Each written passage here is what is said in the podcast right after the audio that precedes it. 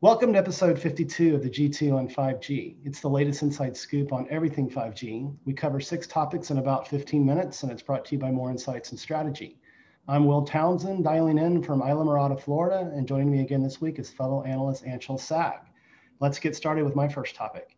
This week, Telefonica and Microsoft announced a 5G Edge tie-up. Nothing, from my perspective, spectacular news-wise here. Lots of operators are partnering with public cloud providers, for edge enablement. We've talked about Amazon Web Services and Verizon quite extensively. So, is Telefonica late to the party with Azure?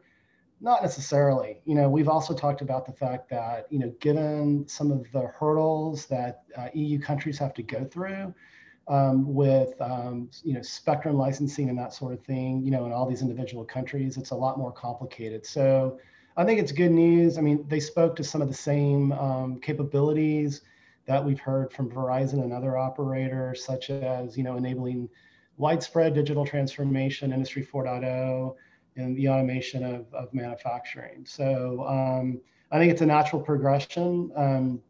Certainly from my perspective, I believe AWS is still in the pole position, but Azure has really closed the gap. And I've talked about Azure and their acquisitions that have really helped catapult them into a solid number 2 position.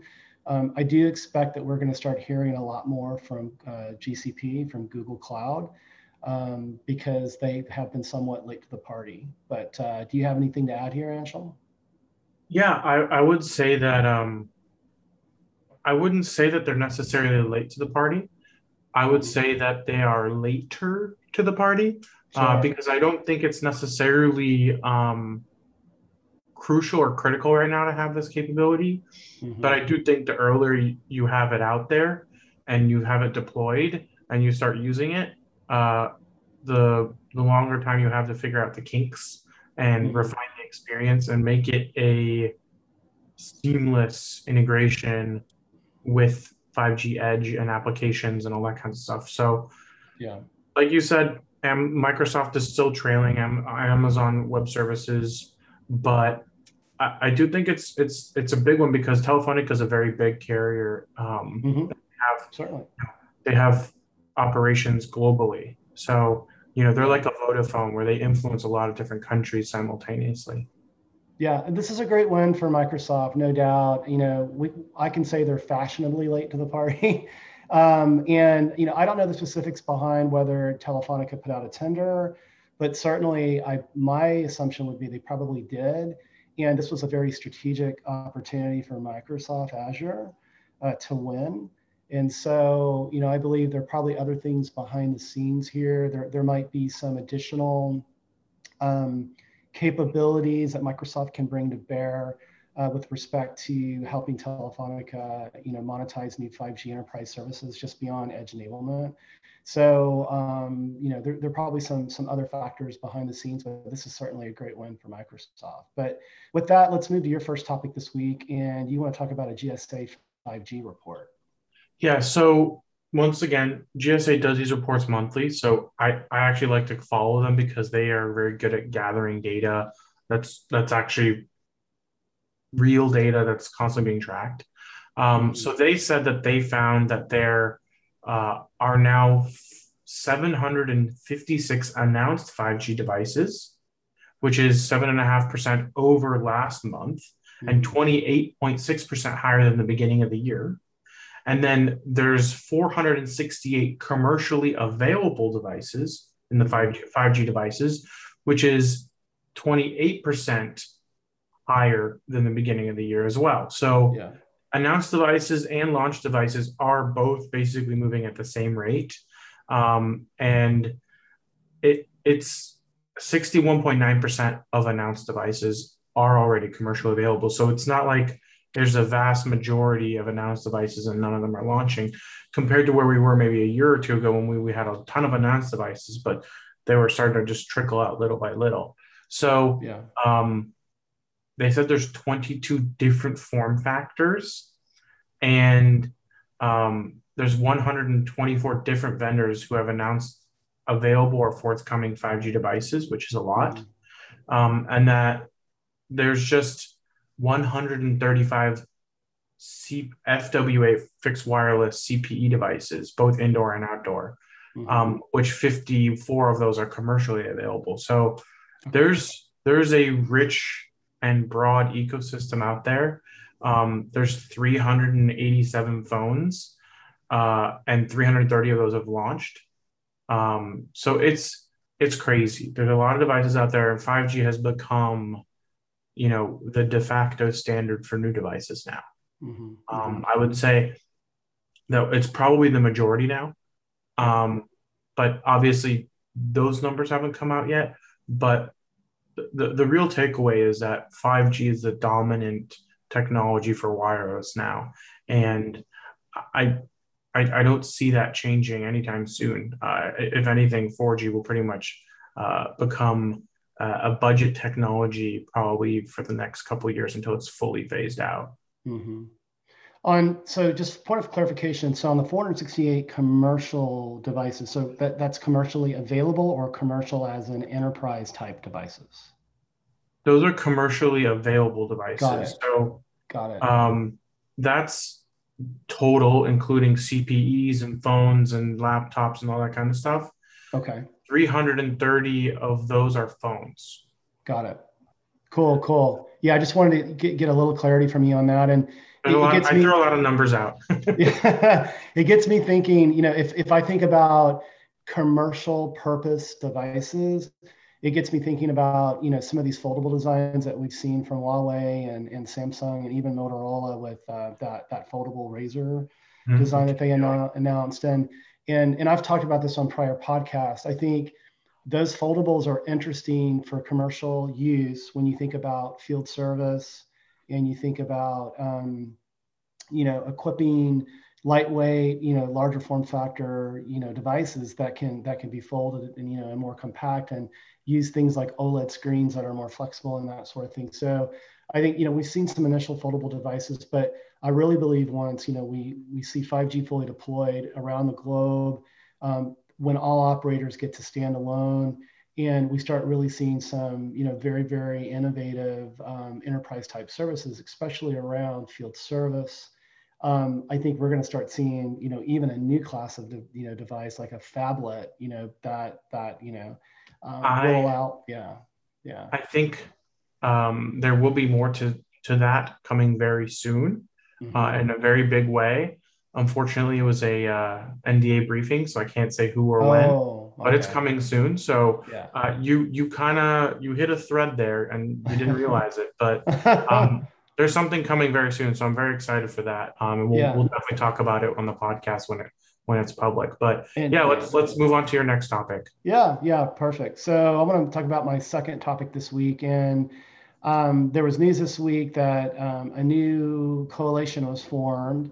And the impetus for this coalition is to lobby the FCC to release 12 gigahertz spectrum, which has been reserved up until now for low Earth orbit satellite providers like Starlink that we've discussed, SpaceX on prior podcasts, as well as OneWeb and others. They're wanting the FCC to free some of that up and allow that to be, some of it to be repurposed for terrestrial applications. You know, from my perspective, because I believe satellite's going to play such an important part of bridging the digital divide globally, and certainly I've talked about that. I've talked about how I believe fixed wireless access is going to do it as well. You know, from my perspective on first blush, my initial reaction would be keep it, you know, FCC, you know, if I were making the decision, you know, let's keep it fenced off for these satellite, internet providers initially. Allow them to build out their networks, because as you and I have talked about on prior podcasts as well, they're going to be launching a lot of these lower orbit, you know, satellites. And again, I just think let's allow the LEO providers, you know, access to that spectrum. And once those networks are fully deployed, then consider doing that. But this is a coalition that's made up of about 20 different, you know, companies that are lobbying for interest. And I'm I'm certain that there are a lot of operators involved in that coalition as well. But do you have any additional perspective to share? Yeah, I think 12 gigahertz is an interesting band because it doesn't necessarily have the propagation characteristics of millimeter wave, mm-hmm. nor does it really behave like a low band. Yeah. But I'm sure there's tons of, bandwidth available there. Mm-hmm. So I think it would operate something like a 6 gigahertz band would in terms of coverage. It's very interesting. I'm not really sure how well it will fit into terrestrial use mm-hmm. cases, but I'm sure there are some applications where it might work yeah. well. And I think just having the availability of that spectrum in their quiver and maybe potentially not paying too much for it like they had to with C-band might be a good way to approach it and maybe not be as aggressive with bidding up the price. Yeah, well, yeah, that's wishful thinking, I think. The FCC, I think, really needs to start balancing out, future auctions with respect to, raising funding, but cool. Well, let's move to your second topic this week. And I was reading about this as well on, sort of Apple's update on where they're at with their 5G modem development, but you wanted to share some additional perspective there. Yeah, so there was a report that came out that said, Apple is coming with a 5G modem in about 2 years. Mm-hmm. So the time horizon was 2023. I've been covering this since before it existed. I was one of the few people out there that kind of anticipated that Apple would go out and buy Intel's modem division. Mm-hmm. And I even warned Intel about it. And the reality is that Apple will always try to integrate as much of its bill of materials as it can. And that naturally has moved on to the modem. The last attempt they had was with the GPU, and they nearly destroyed Imagination Technologies by doing so. Mm-hmm. And then eventually, kissed and made up and deleted everything as if nothing ever happened. So they like to integrate their chips as tightly as possible. And it's a natural progression for them to integrate the modem. It was a matter of when, not if. And now my expectation is that Apple was going to probably do it in 2024, not 2023. Because I kind of gave them a 3 to 5 year horizon from when they acquired Intel's modem division in 2019 for $1 billion, which is a very deep discount. Yeah. And the way I see it is they're going to want to have their modems in everything that they make, with maybe the exception of the Mac Pro desktop and maybe the iMac, right? Yeah. But otherwise, laptops, tablets, phones, watches, AR, VR headsets, everything is going to want to have 5G integrated for the sake of cost, power, and being able to add more services to devices that may not have them today. So, connecting iCloud more seamlessly across devices using cellular as that core backhaul. And also, I think that if you look at it, Apple doesn't necessarily have to deliver the fastest 5G modem. They just have to deliver one that meets their needs and expectations for bandwidth, for latency, for power, right? And if they hit on those, I think realistically, they will very likely come close to the competition. That said, I don't necessarily think the Qualcomms of the world are going to stay still and let Apple catch up to them, because realistically, in 2 to 3 years, Qualcomm's going to be much further along than they are today. So whether or not Apple's efforts will work out as they're hoping, we'll see. But the reality is that I think the market will continue to move forward and advance. And I do think that Apple will absolutely support millimeter wave. And they'll very, very likely extend their license agreement that they have with Qualcomm, which is currently, I think it's a 4 plus 2 years. So they've got a 4-year mm-hmm. agreement, which means that agreement's up in 2023. And then they've got another 2 years to extend that licensing agreement, which they very likely will do, because I have a strong feeling that they'll probably have to share some patents with Qualcomm and others. Yeah.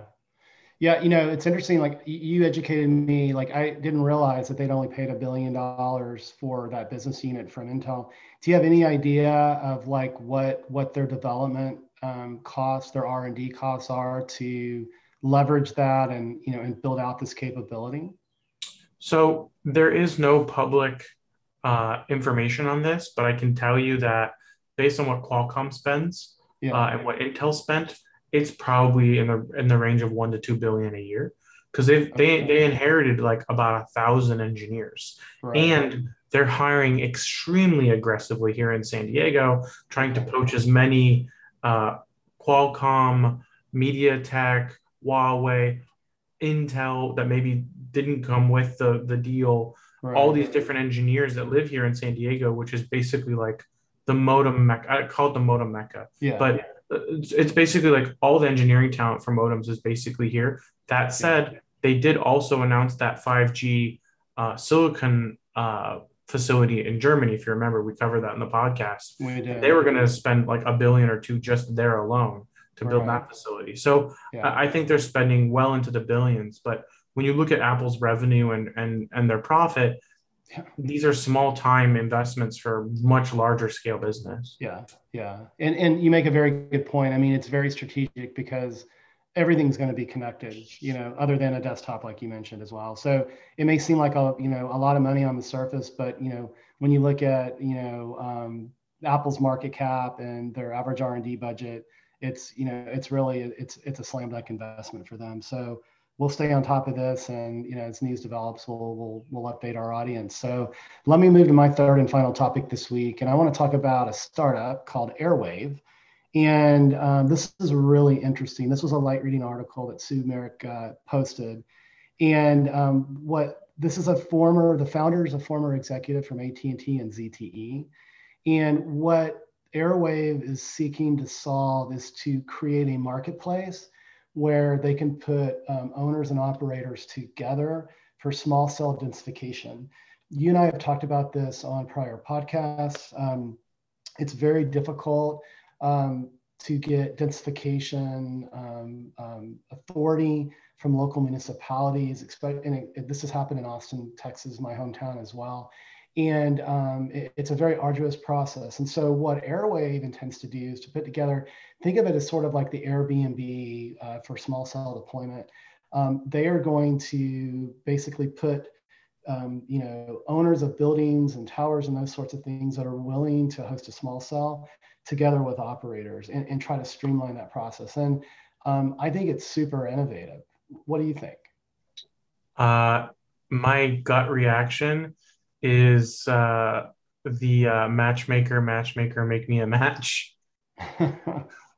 Because I think you're right. There is definitely a gap between what operators need in terms of siting and who's willing to cooperate with them, right? Yeah. So I think it's also gives building owners another opportunity to find an operator who needs their building in a way that doesn't necessarily take up much of their time. Yeah. And at the same time comes in as a fairly good opportunity to make money. And, you know, that this system is great because, or in theory, at least, because I think it brings like-minded parties together. And like you said, potentially could streamline the process in a way that could benefit the industry because it matches together the two different parties that are needed to make a small cell possible. That said, we also need the municipalities to also be on board. Right. Yeah, they all have to be part of you know, the discussion and mapping everything out. You know, and as we've talked about on prior podcasts, you know, densification is critically important with respect, you know, deploying 5G, especially when you look at millimeter wave in urban areas because of the short propagation characteristics of the spectrum. So I think, you know, anything that helps streamline that process. We have just now in Austin, Texas, seen some significant densification, but it was, I can tell you, I won't name the operator, but that operator shared with me personally that it was a very, very difficult process in my part of the world. So We'll keep tabs on this and report back as things develop. But let's move to your third and final topic this week. And you want to talk about the FCC and their call for input with respect to the current silicon shortage. Yeah, so the FCC put out a public notice on Tuesday asking the industry to comment on how the chip shortage, the global chip shortage, is affecting them, because we've seen it happen in the auto industry, and it's caused, auto manufacturers have to cut back their manufacturing and potentially, stop some factories. And basically, if you think about it, right, silicon is what drives 5G, Wi-Fi, satellites. All of the telecommunications we have nowadays are driven by chips. So the FCC wants to have a better understanding by inviting the industry to comment on how it's affecting them. And we might learn some interesting things from this because it's a public process. Yeah. And it's an interesting thing because I think it is affecting the industry, and we don't really have a full understanding unless earnings comes around, and we have different operators saying that this might be affecting their ability to roll out C-band. So that's kind of the reason why I brought this up as a 5G topic, because it affects 5G chipsets and phones, but as well as infrastructure and the rolling out of the network. So I think we're seeing some potential implications, but I think the FCC trying to gather that is valuable because they're going to be the ones who probably inform, the Biden administration on how to spend that $50 billion in improving, semiconductor manufacturing incentives. And I think even AT&T CEO John Stankey expressed some concern about supply chain and how it was affecting their potential access to C-band equipment. Yeah, I mean, no doubt. I mean, it's, we're seeing the effects with, with automotive, right? There are certain, automobile manufacturers that can't supply vehicles. Like I saw an image, I forget where it was at, but there were literally hundreds, if not thousands, of Ford F-150 trucks that were awaiting, final silicon. Because if you think about it, most cars have on average 200 to 300, systems on a chip, right? And so I think that's at least making the public aware of like the real ramifications of the silicon shortage with respect to automobiles, which affects everyone. But you make a very good point. Silicon is at the heart of 5G, and if we think about Qualcomm for a moment, so many of those Snapdragon system on a chip solutions are being integrated into things like, cameras and, and IoT devices and that sort of thing.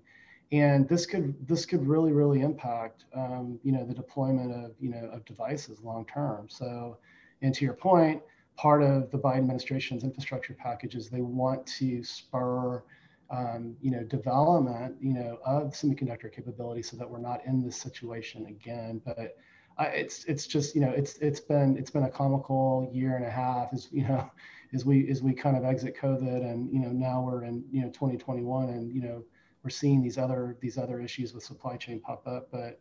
But again, Anshel, another great podcast this week. Why don't you take us home? Absolutely. We hope our viewers and listeners found this week's topics interesting.